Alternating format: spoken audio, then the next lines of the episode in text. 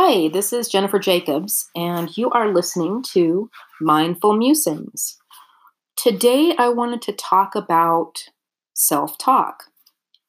What are those things that you tell yourself to motivate yourself to to uh, get going, to keep yourself going throughout the day? Um, what are your frustrations? How do you manage and handle anger?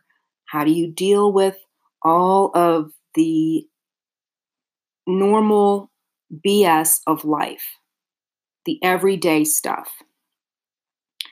Um, I wanted to share with you what I do and what helps me, which basically is a very regimented, disciplined routine of self talk and how this helps me cope on a physiological level with daily stressors and daily uh, triggers and such by telling myself everything's going to be okay.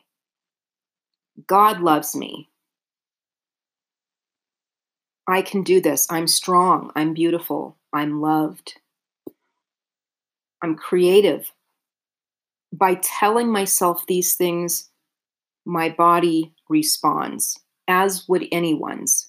Our body and the cells in our bodies are listening to everything we say and responds to it. So, anything that we say that's not of a positive nature we are basically teaching our body cells to respond in a negative manner and to create more of this in our realities, um, in our environment.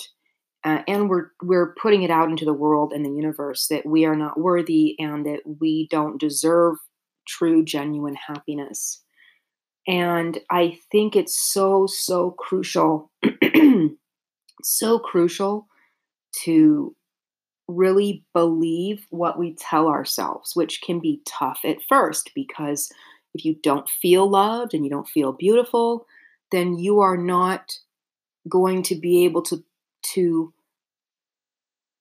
help other people or to teach it or to show others or to really embody that. In order to really embody something, you have to really believe in it. And so, why not make that something positive? Because we all have a bunch of junk from our past that is the worst junk ever, you know, and then there's some good stuff. But I think as human beings, we tend to hang on to the junk because it's our trauma and it's in our bodies, and we don't know how to properly process and then release this stuff.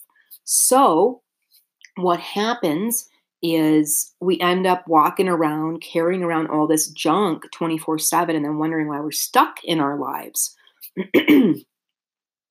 so, the most important thing we can do to change our realities is our self talk, the things we tell ourselves when we're going to bed at night, when we're getting up in the morning.